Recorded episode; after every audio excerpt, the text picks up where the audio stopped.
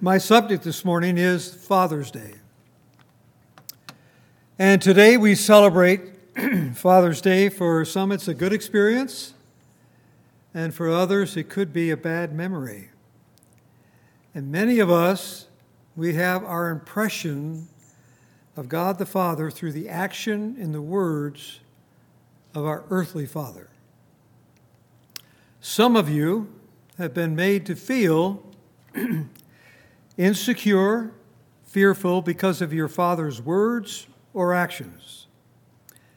And you are wondering, no doubt, because of that, if you are pleasing to God, you feel that you should try harder and do your very best, just like you've been trying to do to your earthly father.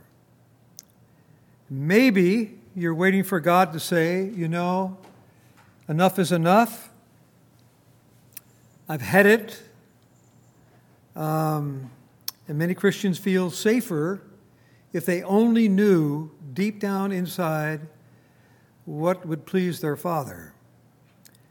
And so, because of that, underneath the gospel, the gospel is good news, and underneath all of that is a valley of uh, hurt, of pain, and uh, your view of your Heavenly Father is a little bit distorted. And I can say that mine was. Um, I was brought up in a home where neither my father nor my mother ever, I could remember, ever telling me that they loved me. And so you grow up a little bit insecure. And when that insecurity hits, it's, it comes in many different forms. Now, when my father, my mother became a Christian, well, then it was the first time that I heard from them that they loved me. So something happens to an individual when they become a Christian. And that's what I'm going to be covering this morning. If you have received the message of your earthly father, you have no doubt transferred that to your heavenly Father. And what has happened in many incidents that God is not just. Many feel that God is not fair. And when you look at the world today, the world that comes rushing at us, we feel that very same thing that God is not fair. But the, fa- the facts are this world is full of sin. And the only thing that is fair is God. Now, the conclusion is that God the Father is not doing a very good job. And many Christians today, they won't say it, but they feel it. And so it has affected them. Even their prayer life identifies to it. We've stopped asking God for things because we aren't sure that we'll get them and that He'll pull through and give it to us. Most feel that God is disappointed in them.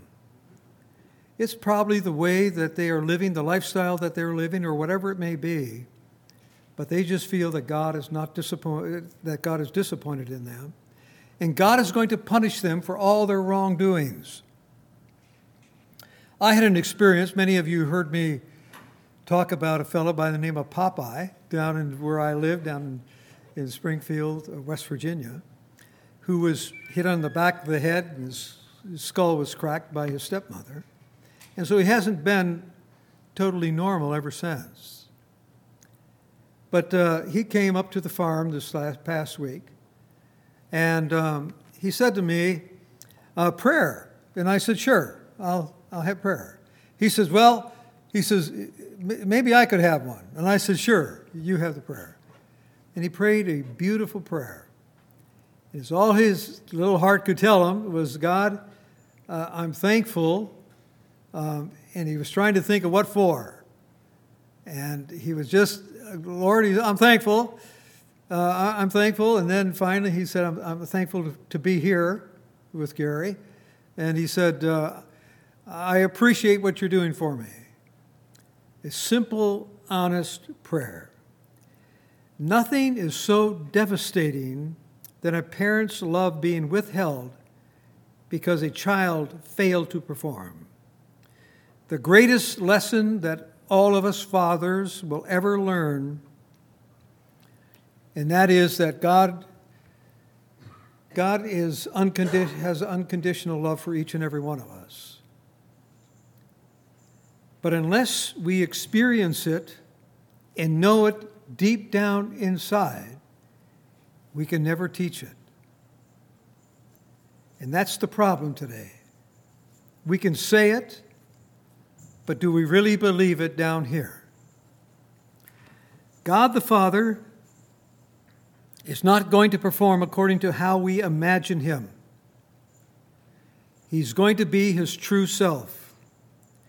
And when we find that God is unpredictable, our minds, deep down in our subconscious mind, we have doubts about God and His reliability to help us.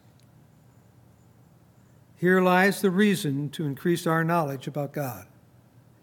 One of the things that I pray for is that when you come here, that your knowledge will be increased about God, about God's love, about what He's doing in you and through you.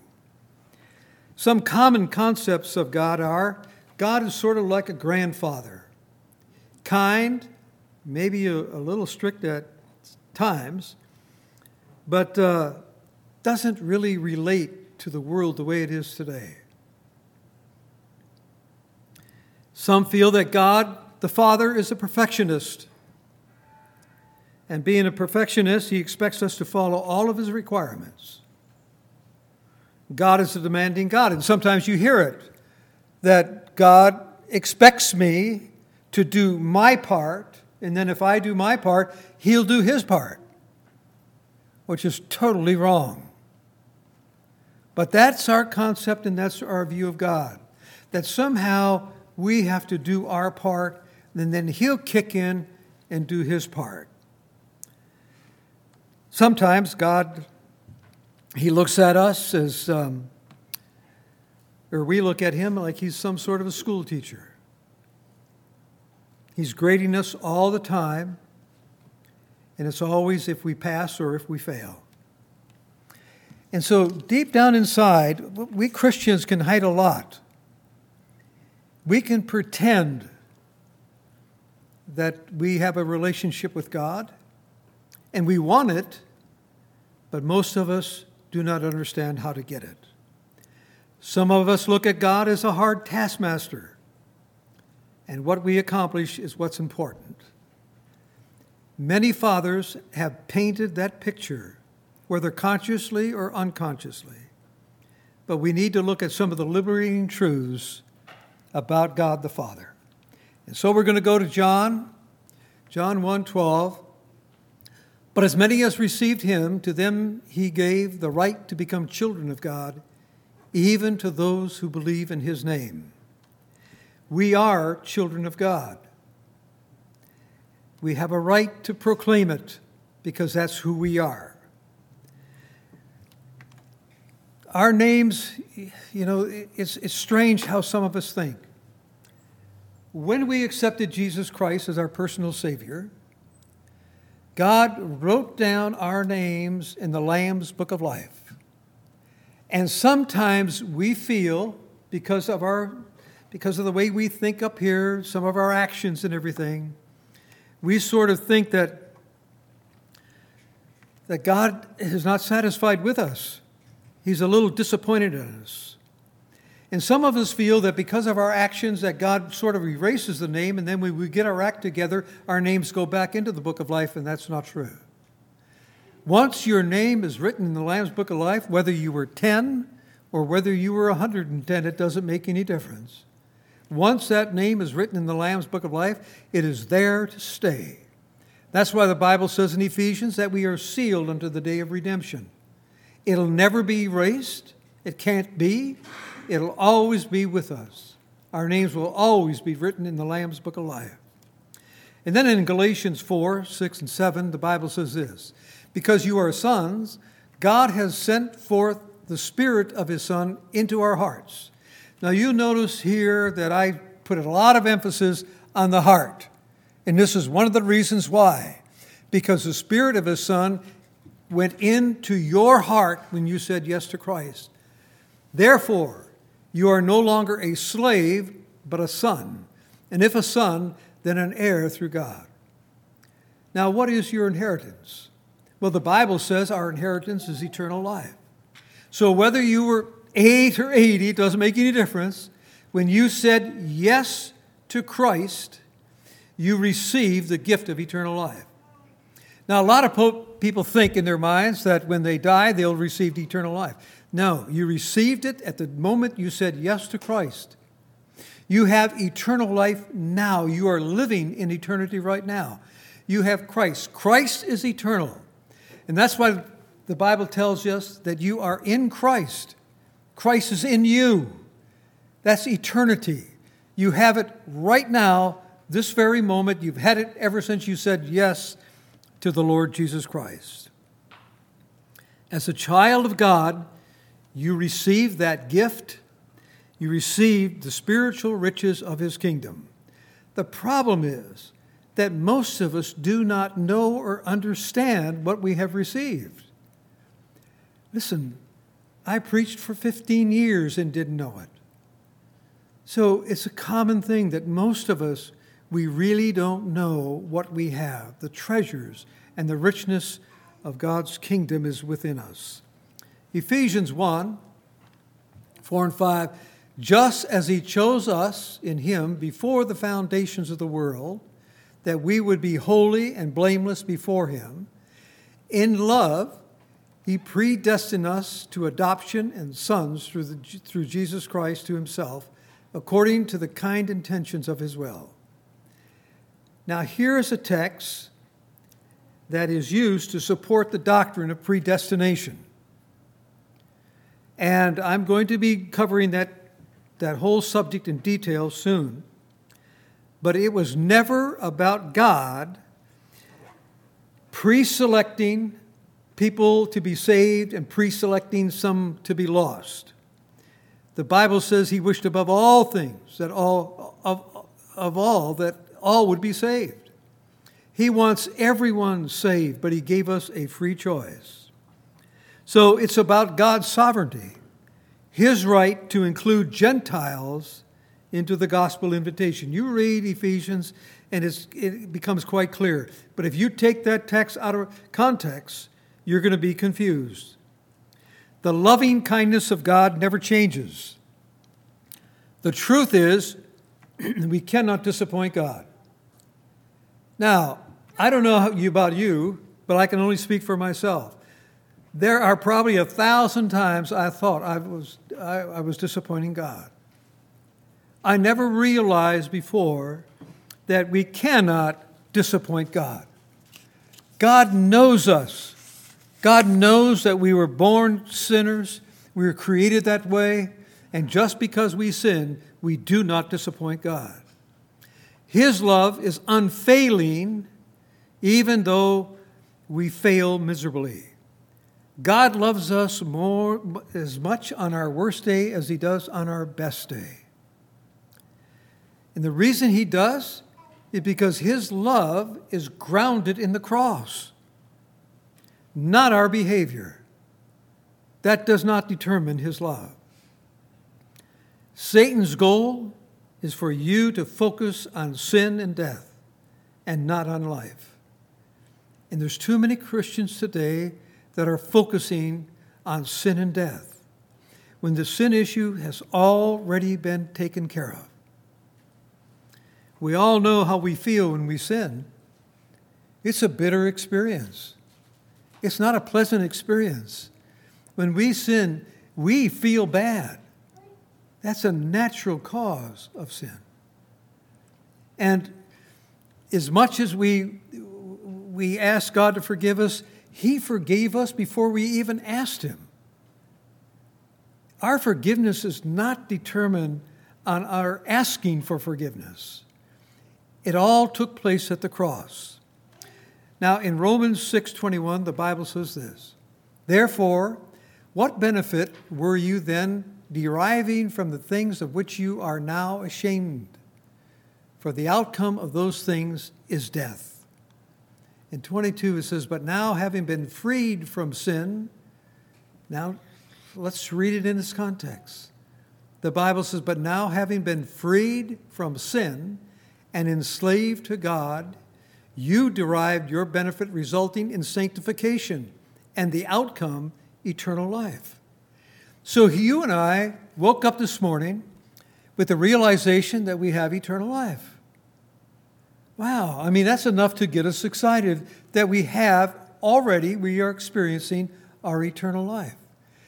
Someone might say, well, it doesn't feel, it doesn't feel that exciting just because I know that I have eternal life, because there's all sorts of things that are happening. This world with its trials and tribulation is coming at us.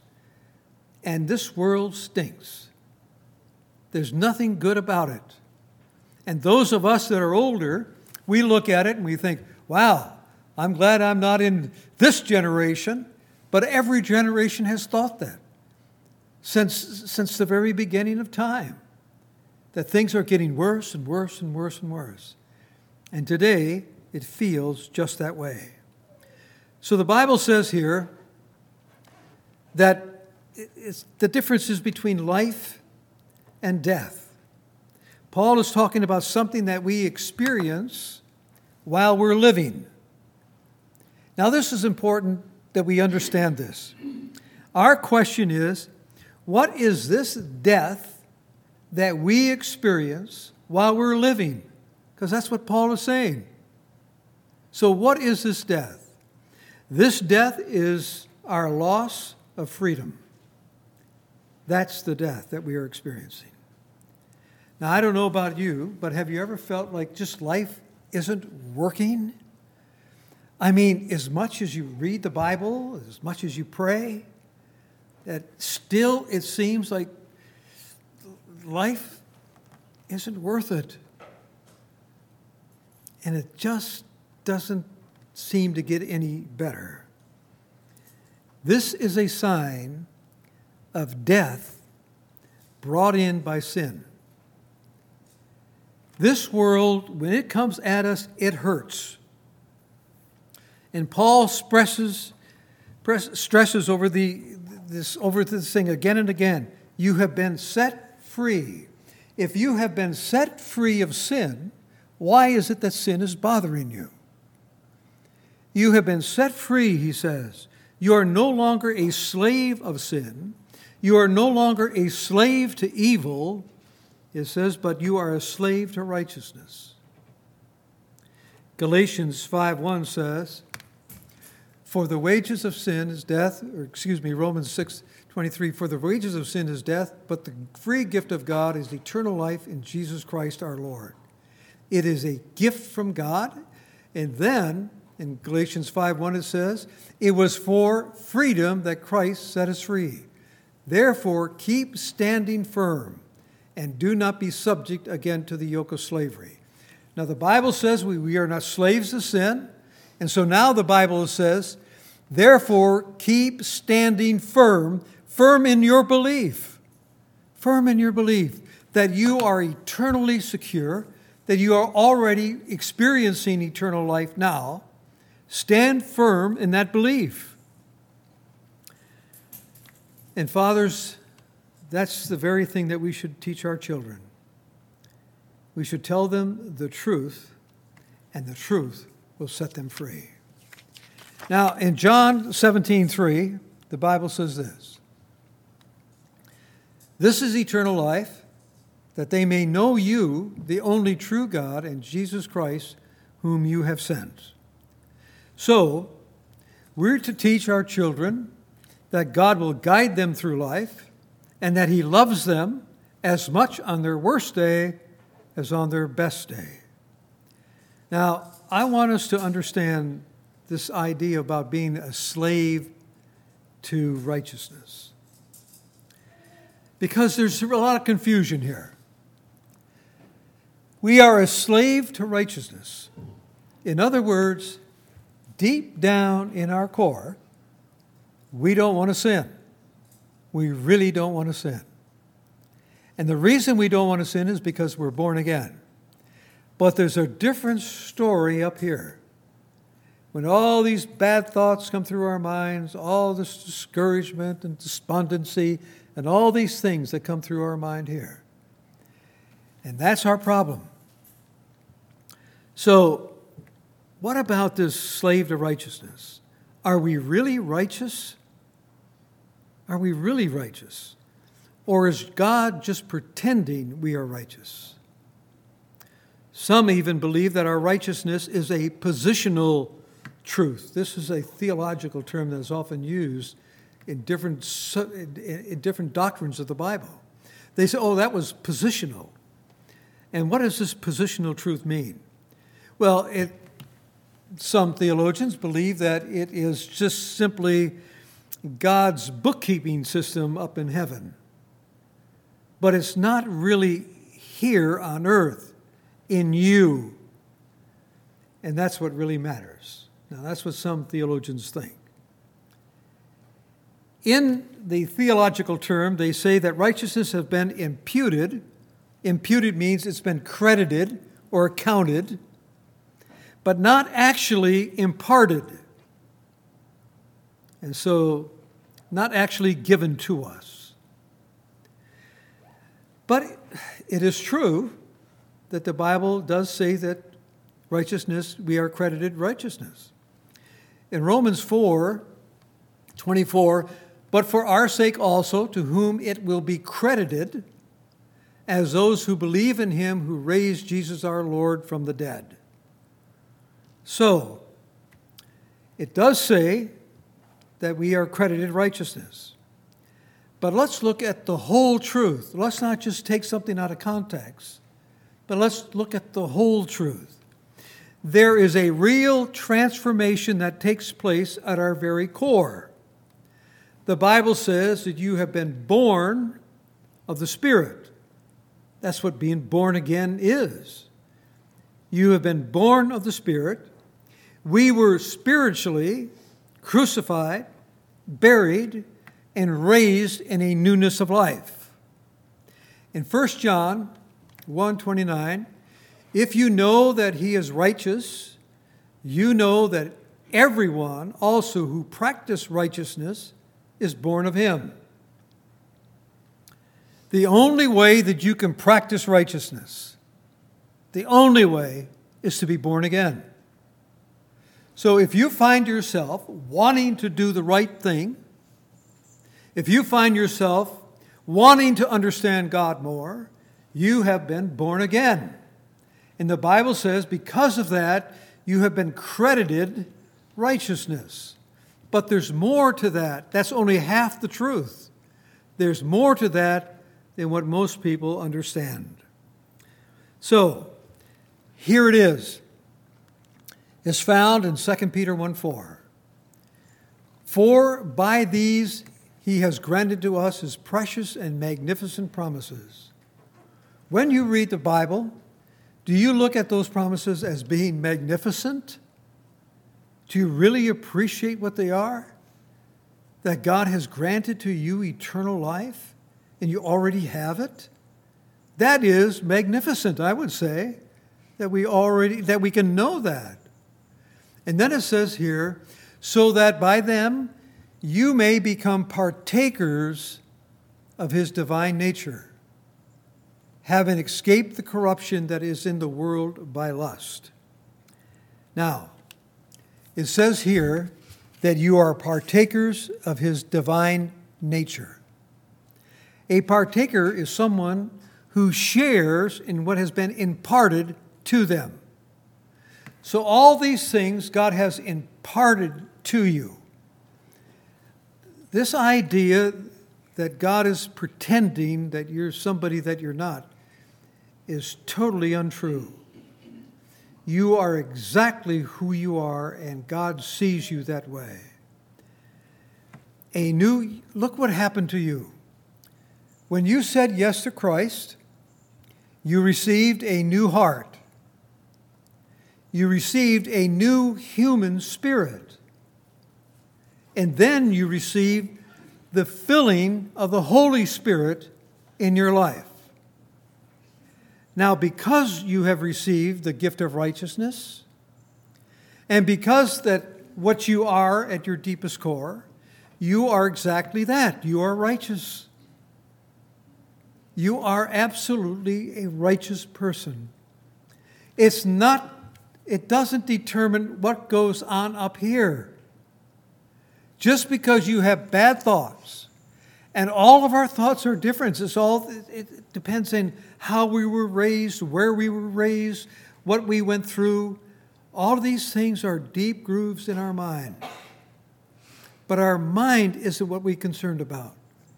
Yes, these things will come through. I've shared with you before.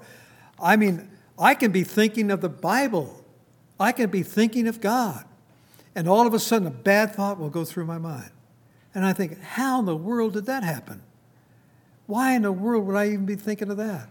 It is called the power of sin. The power of sin is in the body. In 2 Corinthians 5:21, the Bible says this. He made him who knew no sin to be sin on our behalf, so that we might become the righteousness of God in him. So when God took care of the sin issue, we became righteous. We are righteous at our deepest core. And you've heard me say this before. Oftentimes, when these thoughts come through, your, through our minds, we just go 12 inches down to our deepest core. And the Bible says that we have a new heart.